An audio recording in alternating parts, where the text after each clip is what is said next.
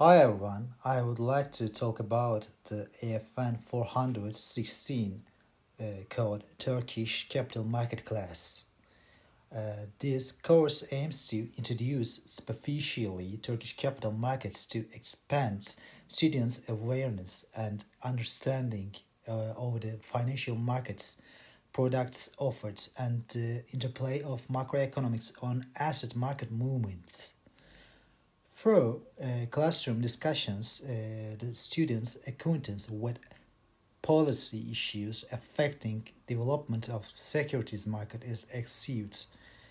The topics discussed familiarize the students with the role of participants and a legal regulatory framework affecting the development in the Turkish capital markets.